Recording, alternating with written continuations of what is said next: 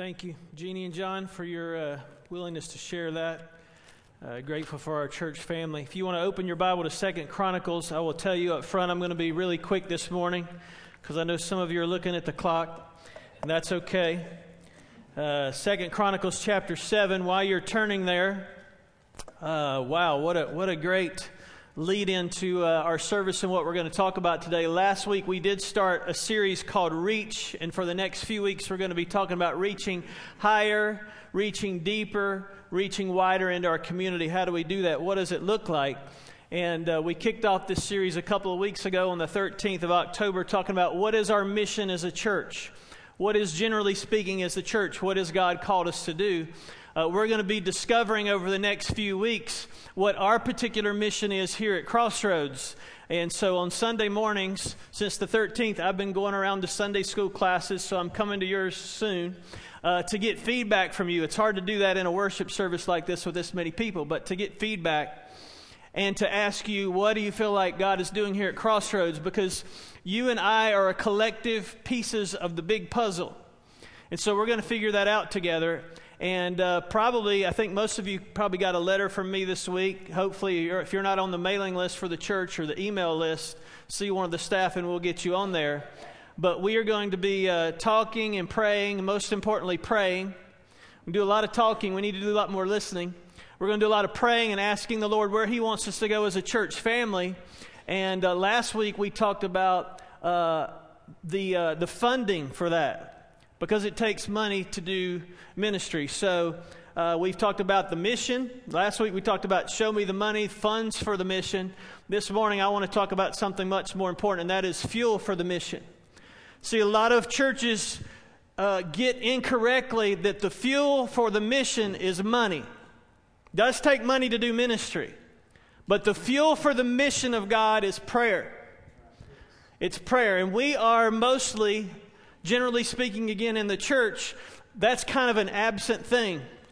And so I want to go ahead and tell you at the invitation this morning, if you're able, I'm going to call our church family again as I did last Sunday to a time of prayer. I'm going to be inviting as many of us that can get down here at the altar to cry out for God's guidance for our future. If, if you are looking for one person, one man, one pastor to do that job, I need to tell you, you got the wrong guy. I'm seeking God. But it's going to take all of us seeking after Him to give us the direction of where He wants us to go. I, I, was thinking this morning about a pastor friend of mine. He shared this story. They're going through a similar time in their church. And they're talking about giving and they're talking about prayer. And he said, I got to tell you this story about what happened with a family in, in our church. He said, We had a family and they were trying to teach their seven year old daughter about giving. And so he said the offering plate came by, and we had given her two quarters to put in the offering plate that Sunday. And he said the offering plate came by, and there she was with those two quarters, and she was just holding on so tightly, and the offering plate kind of stopped. And people were looking around like, what happened? Did it get sucked into a vacuum or what's And they looked down and here she is. And the mom is kind of saying, sweetheart, you gotta, you gotta put the quarters in there. You gotta put the quarters in there.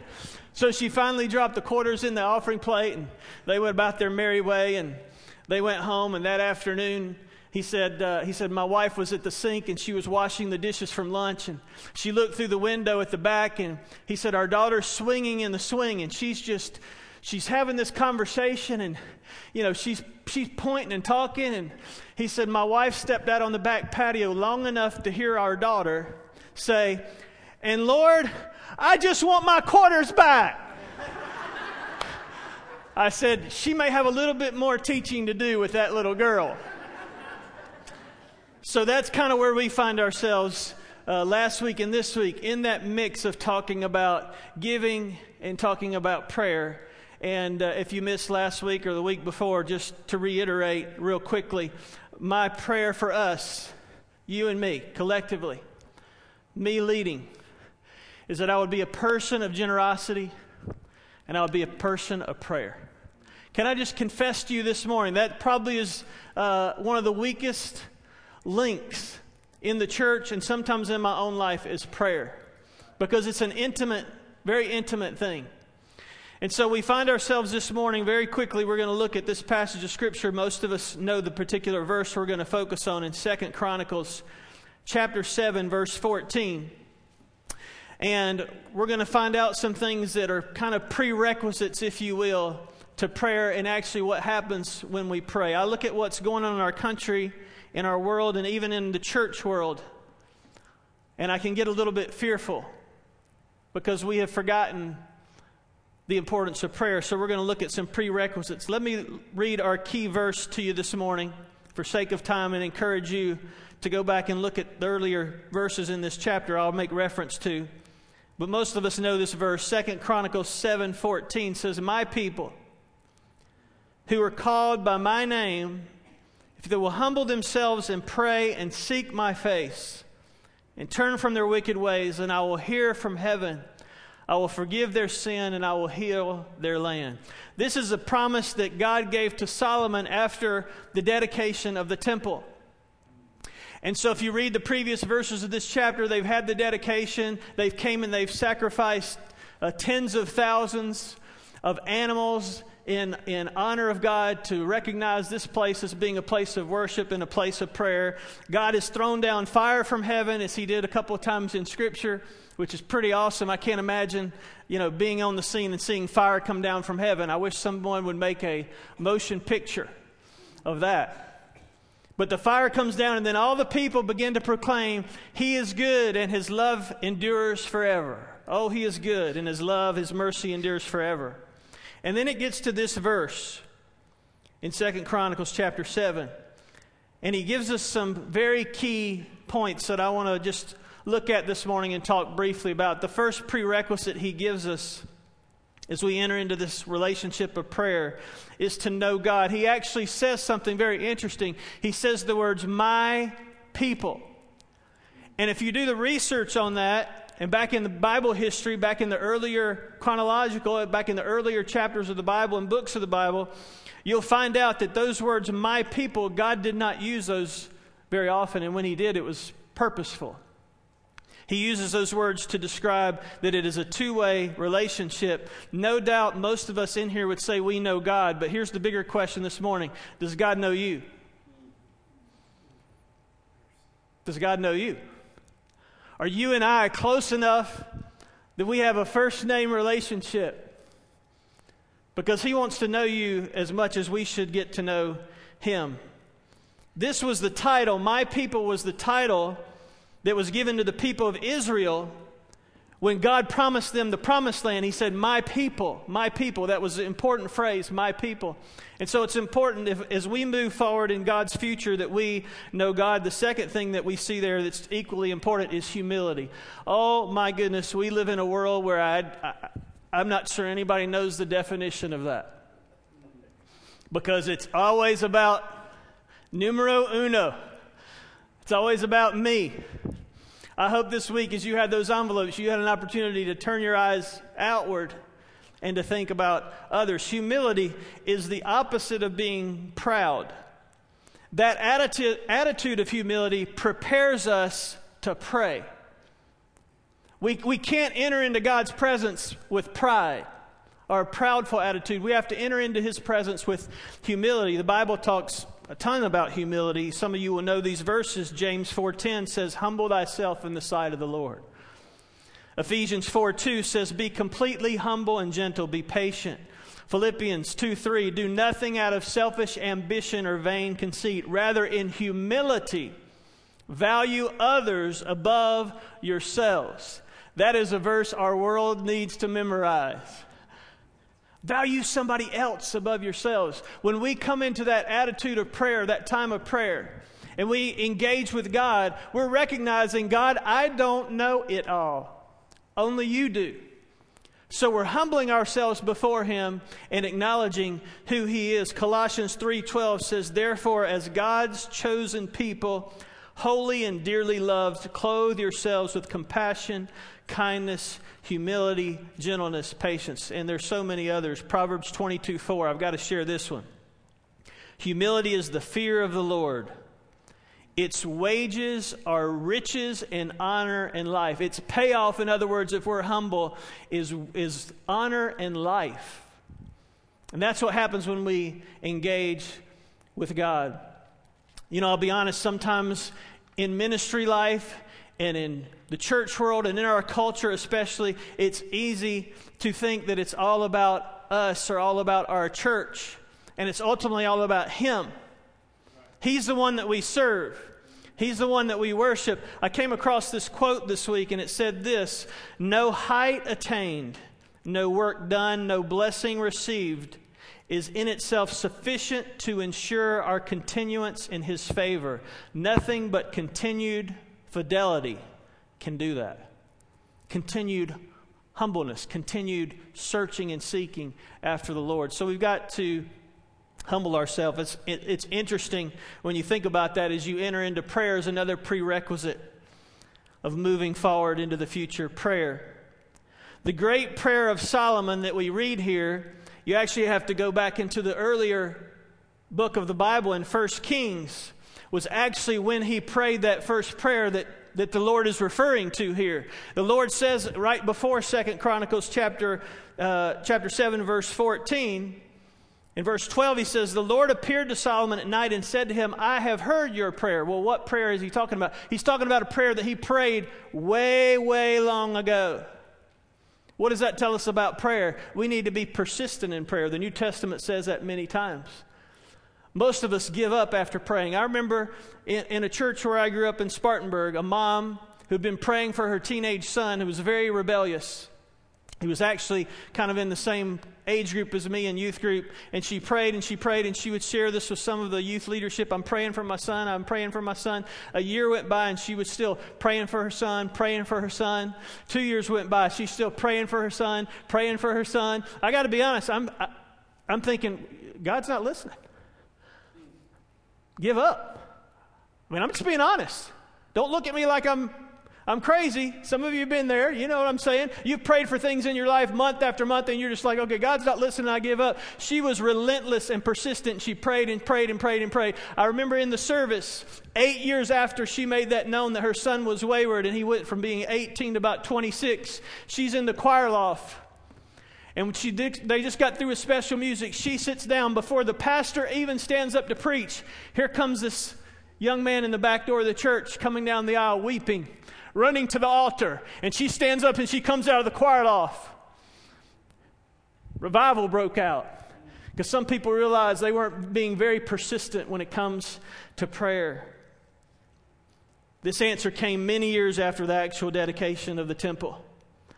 And my friends, it's a reminder to me that the building, the dedication that happened here in this chapter, I wish we had more time this morning, this dedication that happened, that was Solomon's work, and that's great because Solomon did his part. But the consecration was God's work. We can have a great building, we can have all the sound, all the pyrotechnics, lights, everything else, but trust me, if God's not here, we're wasting our time. It's God's presence that makes the difference. We live in a culture, especially right now, where we think we have to have certain formulas, certain things to make God show up. I'm all for being open and helping people be able to connect and obviously removing any obstacle that will prevent people from connecting to God. But there's no secret formula. If there is a secret formula, it's one thing it's the presence of God and the Holy Spirit. And that's why we pray to invite Jesus to come in here and to seek after him. I remember growing up with my grandmother, and she was one of the things that she taught me. She's with the Lord now. Is most often our prayers, my prayers included sometimes, are my list of things that I want God to do.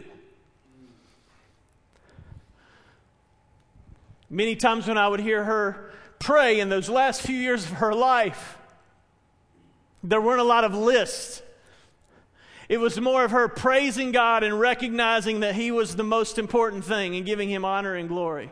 It's a different kind of connection. I remember overhearing her pray, thinking, the God that she's talking to is a different God than I know because it was intimate. And so that's the kind of prayer that we're talking about here. The Bible tells us all throughout the Old and New Testament about prayer. Psalm 145 18 says, The Lord is near to all who call on him, to all who call on him in truth.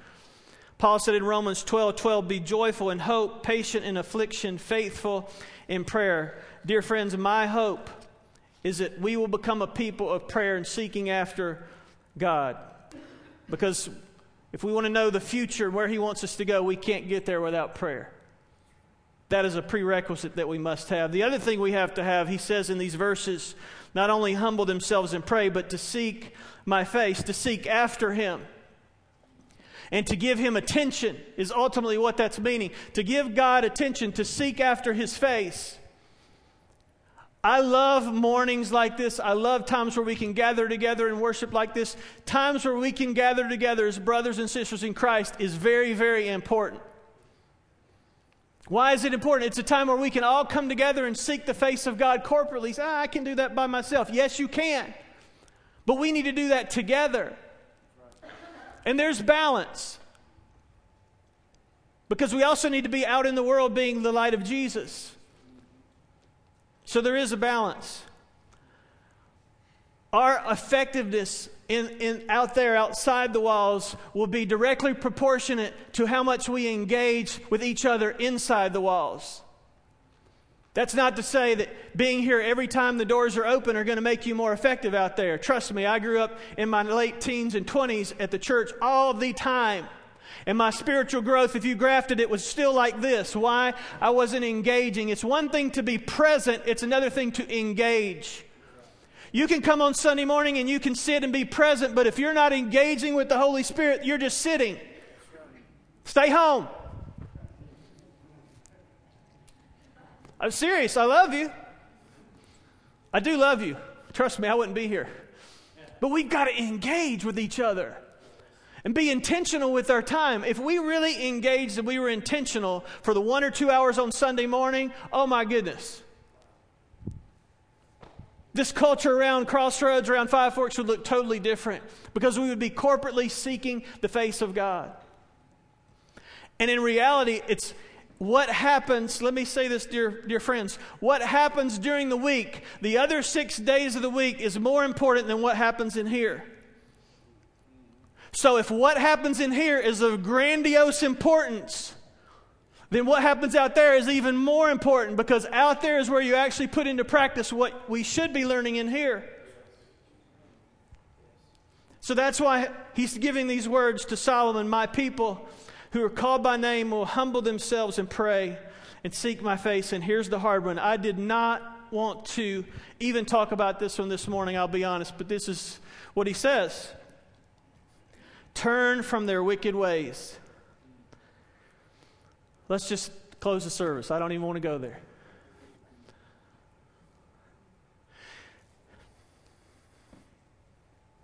You are looking at a sinful person. You're looking at a person who, just like you, struggles every week to make sure I keep my heart and my mind in check before the Lord. We, we, have, we have watered down this part of Scripture, I believe, in the church, generally speaking. That as long as we show up and we go through the motions of worship, regardless of what we do during the week, God overlooks that. Men and women, please hear me this morning, and I'll be the first to stand in front of you, just like Paul, and say, I'm the chief of sinners. My grandfather had this saying God can strike a straight lick with a crooked stick, but he'd rather have a straight stick to, to strike a straight lick. Don't ask me to say that again. Because when he would say it, I'd be like, run that by me one more time. What he was saying is, God can use people that are flawed and broken, and we all are. And God can occasionally use people who we all have seen them. We've seen them in the church. People that are mightily used by God, and then something comes out about their life, and you're like, what in the world? How was that going on? Yes, God can use broken people and even use people that are doing wicked things because God is just capable. Don't ask me how, I don't know. That's a subject we'll talk about some other time, but He can. But He would much rather use people who are surrendered in purity to Jesus I've seen it happen, and so have you. I've seen people that have, just like Moses, that have no gifts. There's no pyrotechnics in the service. Nothing happens. They're struggling to even get through the message. And you watch them, and you're like, oh, nothing's going to happen. All of a sudden, revival breaks out. And you wonder why? Because it's a purity of heart. They have turned away from wicked things, and God is going, I'm going to use them, even though they might not be the most talented person. They are pure and holy before me. So, what am I saying? I'm saying that if you or I this morning are struggling with any wicked thing in our life, you know what they are. I don't need to run the gamut, run the list for you. You know. If there's some struggle in your life, can I humbly beg you before God to deal with it this morning? And I'll actually humbly beg you to do something else. Confide in somebody that loves you enough that will help you get whatever that is out of your life to be pure and holy before God. That's why accountability is so important. I have people in my life that hold me accountable. I think about this whole issue and I think about Billy Graham, Dr. Billy Graham, one of my heroes of the faith, who would not get in a car with the opposite sex. He would not go into a hotel room if there was a television. He would instruct his team to go in there and take out the TV. Of course, now that was before you could get everything like that on your, on your smartphone. He went through all kinds of things so that he could stay pure and holy before God because he understood that the world can slowly seep in. And the world can seep in out there, and the world can slowly seep in in here.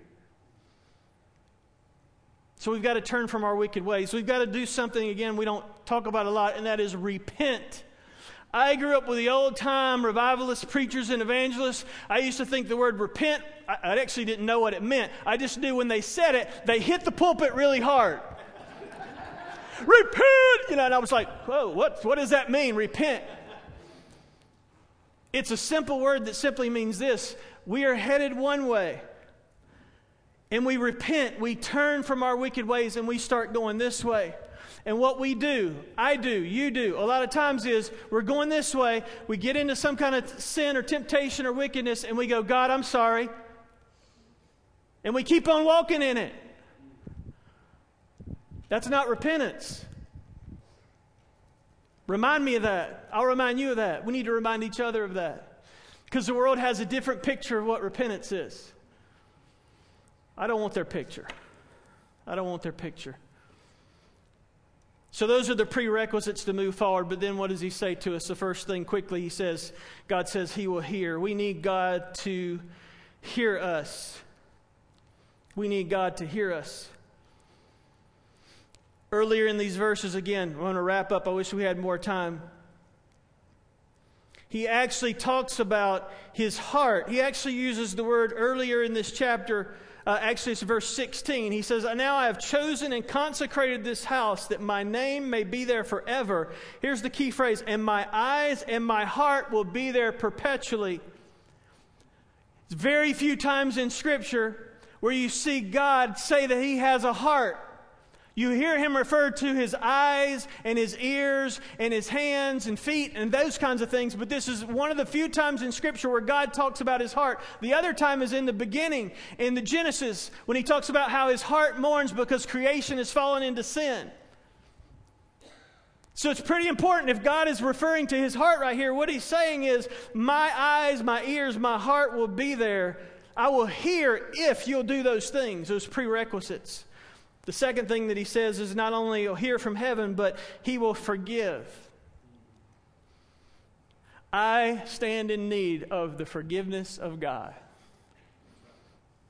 And I'm so thankful that I have it based on the blood of Jesus Christ on the cross. Because there is none righteous, no, not one. The wages of sin, the wages of my wickedness, is death. But the free gift of God is eternal life through Jesus Christ our Lord. And I must call upon the name of the Lord to be saved, yes, for salvation, but I must daily call upon the name of the Lord and turn from my wicked ways, and He will forgive when I call on Him. The Bible says if we confess our sins, 1 John 1 9, He is faithful and just to forgive us our sins and to cleanse us from all unrighteousness. Here's the good news if you're one of those friends who find yourself with some wicked things going on in your life, Repent, ask God to forgive you, and He will. If you bring it up again, God goes, What are you talking about? He's the only one in the world that has the, the ability to not only forgive, but to forget. We struggle with that, don't we? Number three, and the last one as we wrap up, the Bible promises He will hear, heal their land. Our country needs to hear from God. Our country needs to be forgiven. Our country needs to be healed. But men and women of God, so does the church. and we can't complain about out there till we get things in here. The fuel, the fuel for the mission where God wants to take us as a church family is prayer. The money will come, and we're going to be talking about that in the next few weeks. What God wants you to do to invest in His local body of believers through Crossroads. But the question today simply is this Will we be a people of prayer? So here's how I'd like for us to end this morning. And I understand some of you may need to slip out for work or have an appointment. If you do, you want to offend me, feel free to slip out the back. But this morning, I'm going to invite you, while the music plays, for us as a body of believers of Crossroads Baptist Church to come down and to seek after God this morning. If you find yourself here this morning and you're going, I don't even have that relationship with Jesus today, the same prerequisites that He laid out for us to know our future are the same prerequisites to come to know Jesus. You humble yourself before Him. You call out on Him in prayer, and He will forgive you, and He will heal you. And so, if you find yourself in that position this morning, I'll be down here at the front. Heath, Joey will be here at the front. But I'm going to invite you, Crossroads. Would you join me at the front and let's pray together this morning as we close? Who will come and join me this morning? We're going to pray together conclude our service. So, if you can, can and you're able, I would invite you to come and let's pray out to God this morning.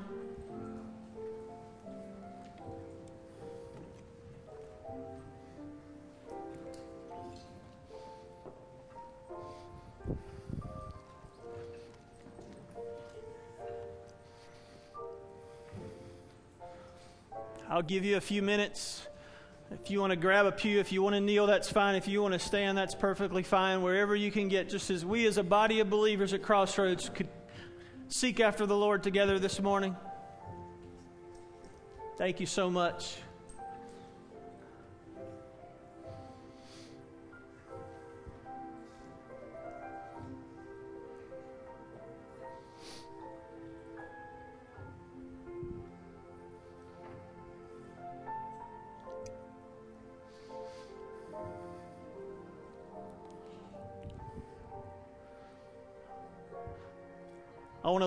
This morning through some things to pray if you need help this morning, and then I'll close us. Would you ask the Lord to make us a people after His own heart?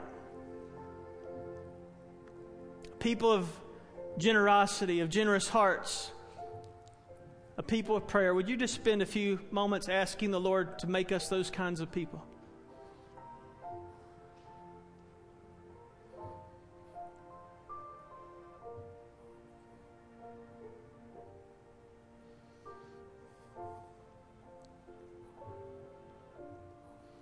Would you ask the Lord to help us become a humble people?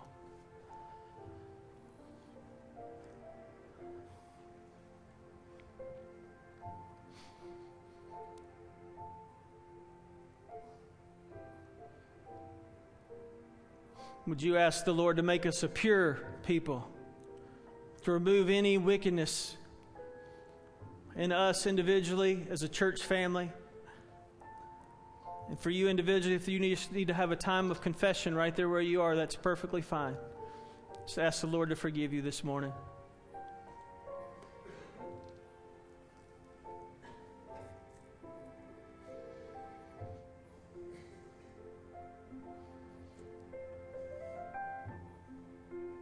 Father, we come to you this morning. We are desperate for you, God. And forgive us, Lord. Forgive me when we act like we're not. Because every breath that we breathe is a gift from you.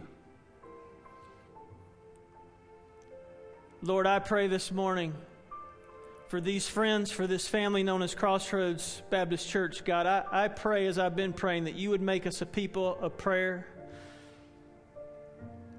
Lord, that you would help us to humble ourselves before you, not just today, not just physically like some of us are doing in this auditorium, but Lord, each and every moment of every day, would we live lives of humility before you, recognizing that you are holy and awesome and huge. And Father, I pray this morning that you would make us the kind of men and women, kind of disciples that you desire us to be, Lord. Because ultimately, we recognize this morning that if we are not seeking after your face, if we're not calling upon your name, Lord, then, then what, are, what are we doing? Are we just going through the motions? Are we going through our own plan? I confess to you this morning, Lord, as one of the shepherds of this church, God, that I, I can't do this by myself. Our staff can't do this by ourselves. We, Holy Spirit, we need your leadership. We need your discernment. We need your wisdom, your vision, as we've sung about this morning, your guidance. Please, please, God, please do not leave this to ourselves. We so desire to be in the center of your will. We know that if we are and when we are, God, that miraculous things will happen, that only people will credit you for the results. And that is our desire, God, that you would get all the glory, you would get all the honor.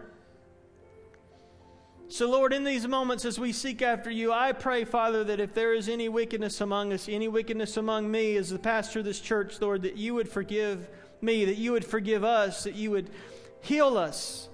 How can we go out into a world and share about healing when we ourselves need healing? Would you heal us today, Lord? Maybe there's some bitterness. Maybe there's some unforgiveness. Maybe there's whatever, God. Would you take that? Would you heal us? We claim the promise in your word this morning that if we confess our sin, you are faithful and just to forgive us our sin and to cleanse us from all unrighteousness, Lord. We know in and of ourselves we bring nothing to the table, but you are the Holy One. Thank you for today. Thank you for the power of prayer. Lord, may this be a consistent practice in our lives, God, a consistent discipline that we're seeking after you.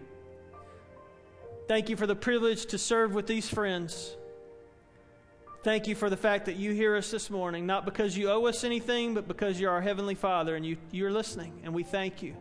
And we pray that you would answer our prayer in the days and weeks and months ahead and that we would be patient on your timing, much like Solomon, and we would give you the glory for what you do. In Jesus' name. And all God's people said, Amen. Amen. Thank you, Crossroads. God bless you.